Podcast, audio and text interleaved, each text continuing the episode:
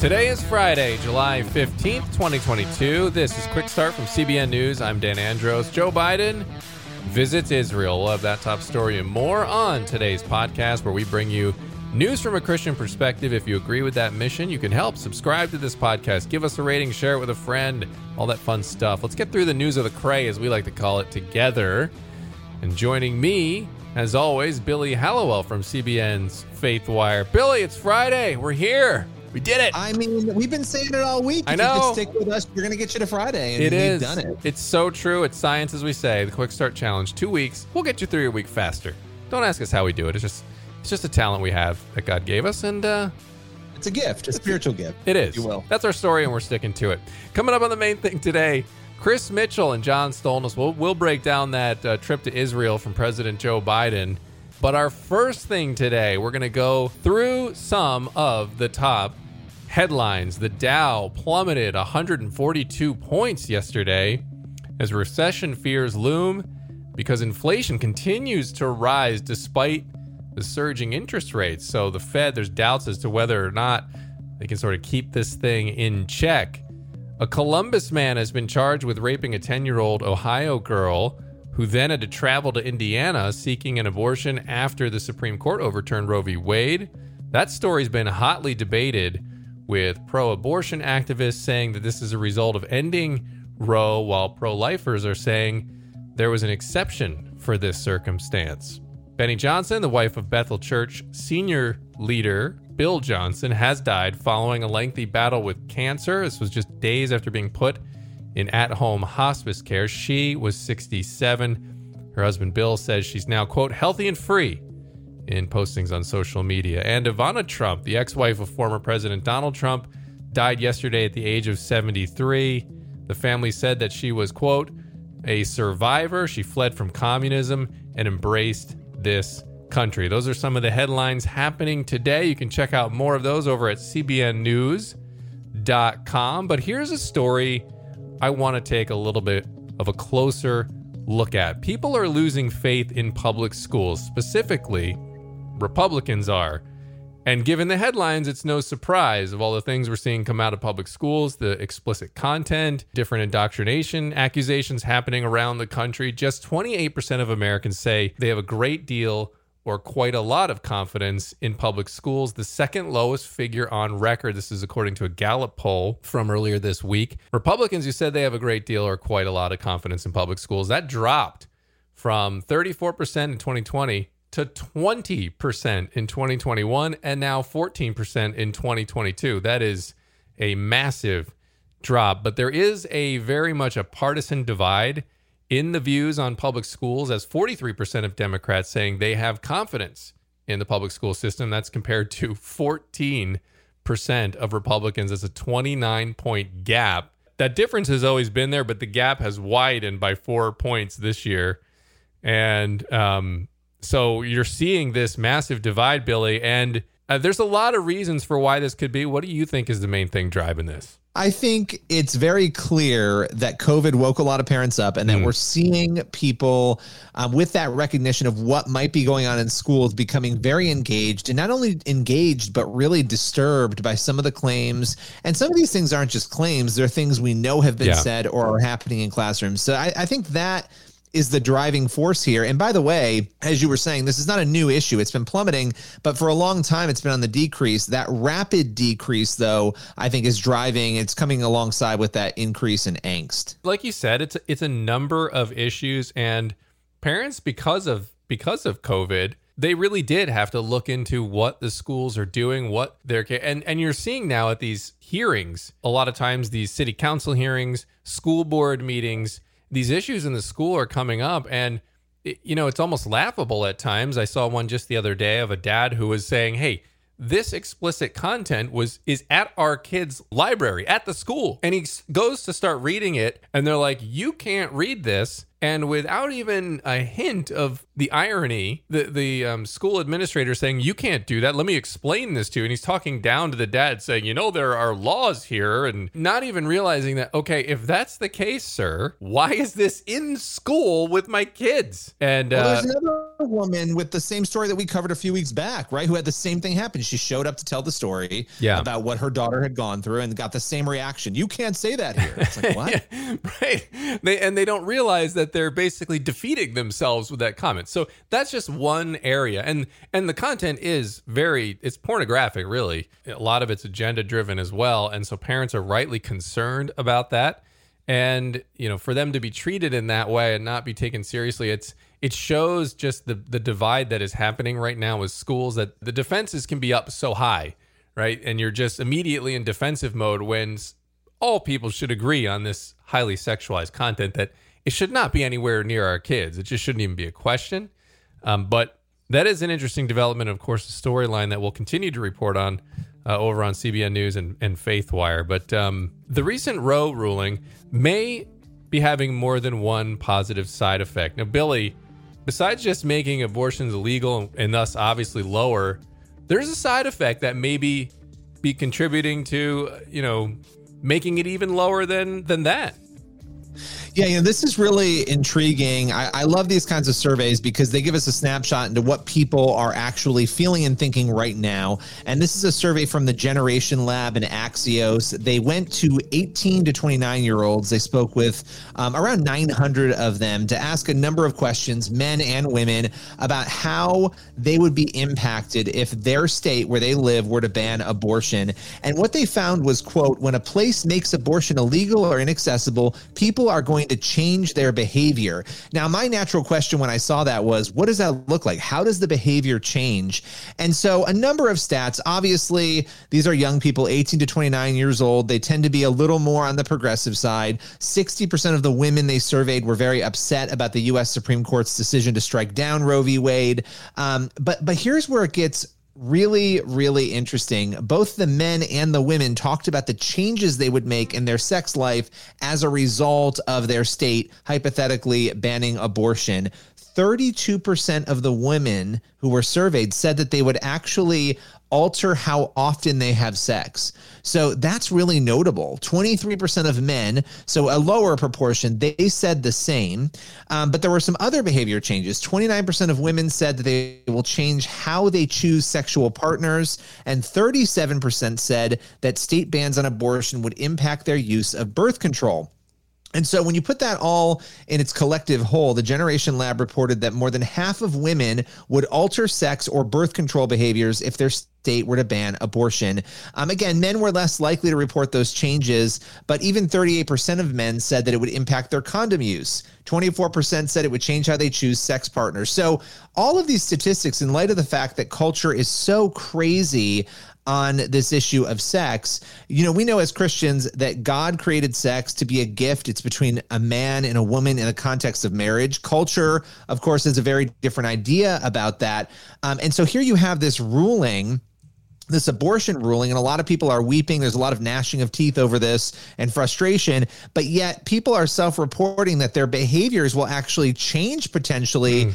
In some positive ways, right? I mean, fewer partners, maybe thinking more deeply about who you're having sex with. These are things that actually are healthy for people, not only you know physically but also spiritually. So, really interesting poll that I'm sure is being spun in a negative direction, uh, but really, I think there's some some real positives in here. Yeah, and I think because that's been sort of a joke, uh, a meme. The the whole oh, you know, the the bunch of women after Roe were saying, you know, the presumably on the um, pro-abortion side, saying, "Well, I'm we're just gonna not have sex anymore," and and then people are responding, going, "Oh, okay, you know that's." Okay, that's not the own you think it is, right? I mean, as Christians, of course, we're we're thinking, hey, unless you're married, that's what that activity is for. So if that's the way you want to play it, abstinence is a thing we've been talking about for quite some time now. So welcome aboard. And so and so it's so we don't disagree there. Like, okay, that's fine. That's a good thing in our eyes. And they think that you know, they just don't understand how we see that issue. The fact that people are going to do that, it's it's that's a positive development from the Christian worldview, I would think. we have to see how this plays out in real time, right? This Yeah. is what people are saying right now about how they feel. Uh, but again, you know, we have a culture that's telling people sleep with whoever you want to, do whatever you Right. want. You get to be the arbiter of your own truth, and that's not reality. There's a there's a cost to pay, and abortion is just part of that, unfortunately. Isn't it? For, I'll just make a comment on Hollywood here. That is one pet peeve I have on Hollywood. That is how relationships are portrayed so often. Guy meets girl, they have a fun time for 10 minutes and they end up in the sack. That's just how it ends up every time. And and and it's that that is such a common way to paint relationships that subconsciously that's what sets the standard on oh well if you, if you have nothing else guiding you that's what sets the standard of how a relationship should go oh we we were laughing today i guess that means we should end up in bed you know and it's sad that Right. that's the way it is but i mean look if something if it takes something like this for that narrative to change then you know i'm not going to complain i'll take it well, and yet loneliness abounds, right? That it's the most lonely Yeah. generation on the face of the earth. Right. The most connected, yet the most lonely. How ironic is that? So, all right. Well, let's head into the main thing today. President Joe Biden is making a trip overseas to try and strengthen ties to Israel. He said, quote, the connection between Israeli people and the American people is bone deep. It's bone deep. CBN's Chris Mitchell has long been stationed there in Jerusalem, and he's been covering this Biden trip. And John Stolness chatted with him about all the angles that are happening there on today's main thing. Well, as we speak, President Biden is in the Middle East for his first visit to Israel as commander in chief, meeting with Prime Minister Yair Lapid and former Prime Minister Benjamin Netanyahu, also with Palestinian leaders, and then to Saudi Arabia for meetings with the oil rich nation, a visit that has drawn quite a bit of controversy given the murder of journalist Jamal Khashoggi that the Saudi crown prince is believed to have orchestrated. Joining me to talk about the president's trip to the Middle East is CBN News Jerusalem bureau chief Chris Mitchell. So, Chris, the president comes to Israel and meets with a government that really has fallen apart over the last couple of weeks. How has the government managed to function, or how will it function over these next few weeks until new elections are held in the fall? And given the state of the government, how has that affected their reception of President Biden? on the surface, it's it's been a very good meeting, I think, despite the fact that the uh, government is an interim government. Uh, Yair Lapid is an acting prime minister. He's only in office until the next election, and then when the next coalition government is uh, is uh, enacted into uh, into office, uh, that could be four months because uh, the elections will be on November first, and then it takes several weeks, if not a few months, for a new government to be um, to be sworn in. Uh, so it, over the surface, they've done well, and uh, they've had to dish, deal with a couple of uh, major issues, but I'm sure we'll get into that. Yeah, definitely. And I guess as the president comes over to the Middle East for this four day trip, starting, of course, in Israel, regarding his time spent where you are, what is the main objective or are the main objectives for his visit there? Well, I think the main objective for the uh, for the United States uh, are they have a couple of main objectives. I, they say that the Jerusalem Declaration was the centerpiece of the visit. They want to make sure that this uh, bond between Israel and the U.S. is affirmed. Uh, that's one thing. But the other thing I think for both the U.S. and Israel will be the, the uh, issue of Iran. Uh, Yair Lapid made the point uh, in front of President Biden that a credible military option needs to be on the table, that diplomacy is not enough, words are not enough. Uh, and this kind of contrast with uh, US President Biden, who really feels diplomacy is the main way to get it. They both agree that Iran, uh, they don't want Iran to become a nuclear power, but they certainly differ on how to do that and, uh, and what measures need to be taken to do that. As, as I said, Lapid says the military options got to be on the table. Iran has to know that uh, that a military strike against its Iran, uh, its nuclear facilities, is uh, is a credible threat. Um, some people argue that in the past 18 months, the Biden administration really hasn't had a robust military option on the table. Instead, they've gone to diplomacy and uh, and these Iranian nuclear uh, negotiations that so far haven't seemed to bear any fruit. Well, well, the president was asked about that during an interview that he did with a with an Israeli news outlet, where he was asked point blank, if it comes down to it, would the United States consider a use of force against Iran? And what, how did the, the, the president seem to respond in the affirmative? But yeah. but it was it was certainly not as forceful as we've heard other presidents say it in years past.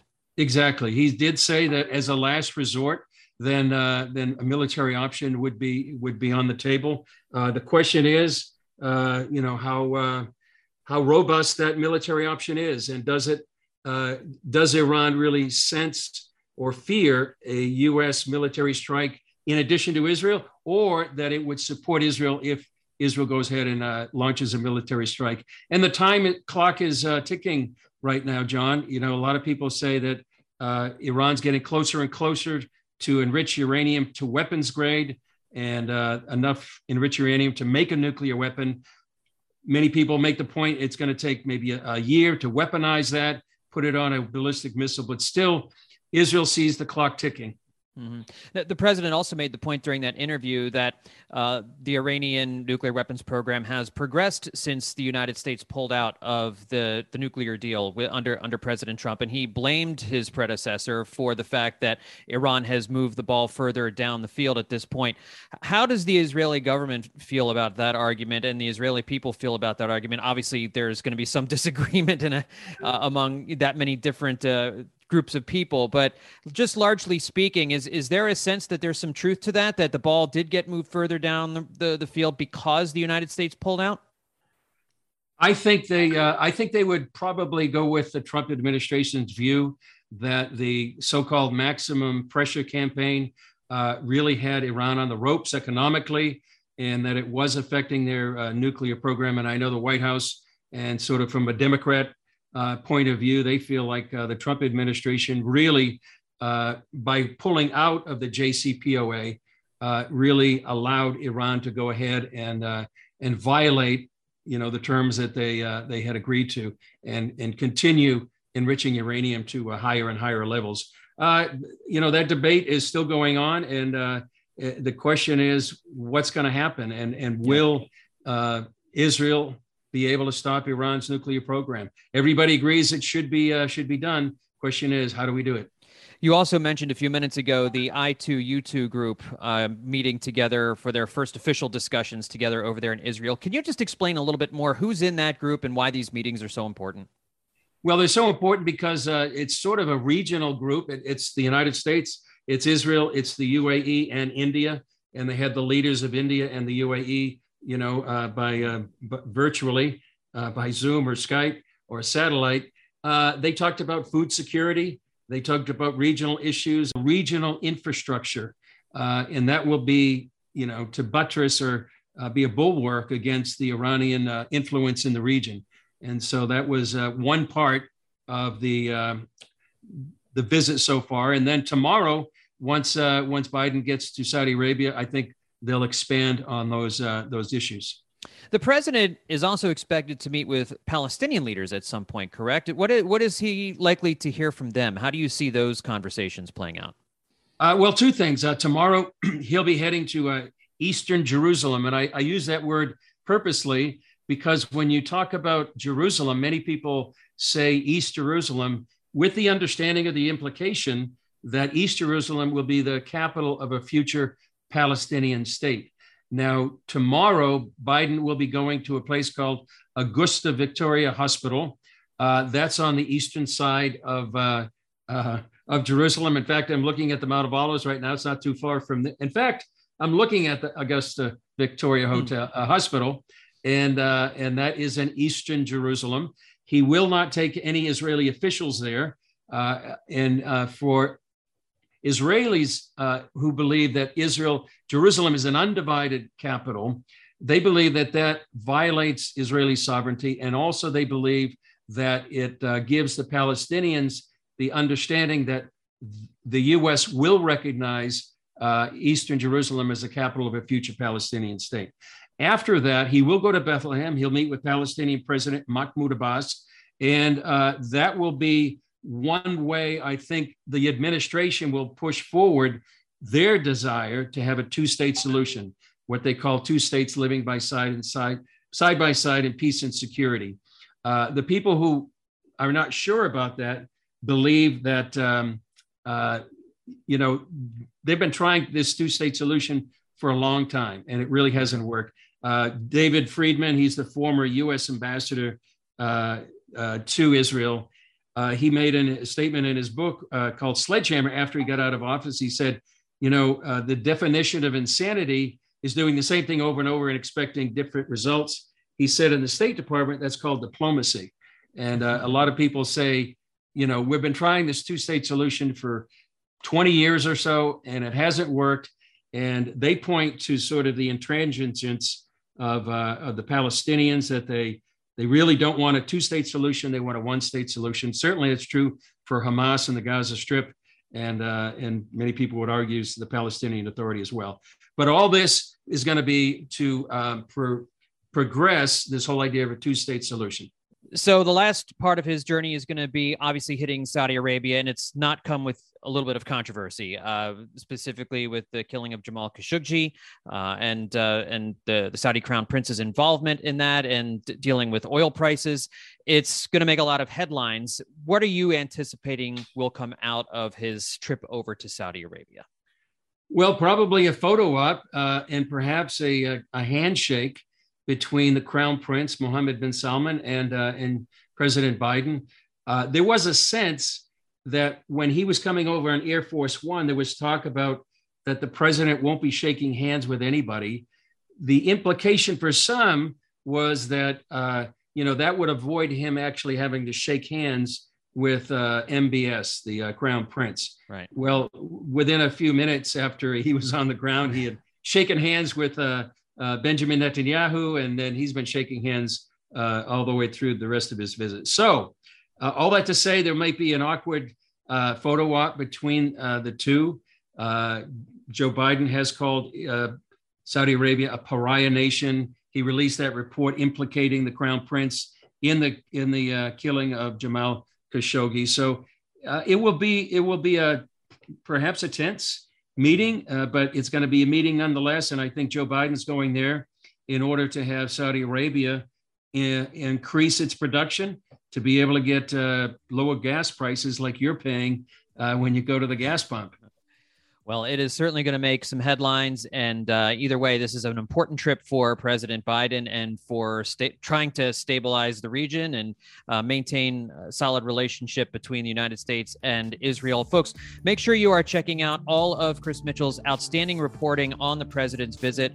All of his reporting is over at cbnnews.com. And you can also catch Jerusalem Dateline. The full show's over at cbnnews.com as well. Chris, thank you so much for joining me today. I really appreciate it. Thanks, John. Great to be with you. Okay, Chris and John, thank you so much for that information. And that leaves us with time here for one last thing. And Billy, we've got a miracle kid. Oh my gosh, this is a crazy story. It's Shaylee Edwards. She was three years old in 2019. And long story short, she and her father were hit by a car. Mm. Uh, she had severe brain injury as a result of this. Doctors thought she would never open her eyes again, speak again, eat again, walk again. And here we are just two years later. Not only is she speaking and eating and talking again, but she just graduated kindergarten and you know she's continuing to fight. She's got a lot of recovery still, but her parents are elated and it's really just an incredible story. Even the doctor who said, you know, I'm a person of science, but I'll say this is a hmm. miracle. Yeah. Pretty cool. Fantastic stuff. And there are a lot of great quotes in that and you have it in the article over on faithwire.com. I would encourage people to go check that out now. But that is all the time we have for this episode of the Quick Start podcast. Thank you so much for being here. And um, hey, we made it through Friday here. Hope you have a fantastic weekend. Lord willing, and the creek don't rise, as we always say. We will see you back here on Monday. Don't forget to stop over to cbnnews.com and faithwire.com for more news from a Christian perspective. God bless. See you Monday.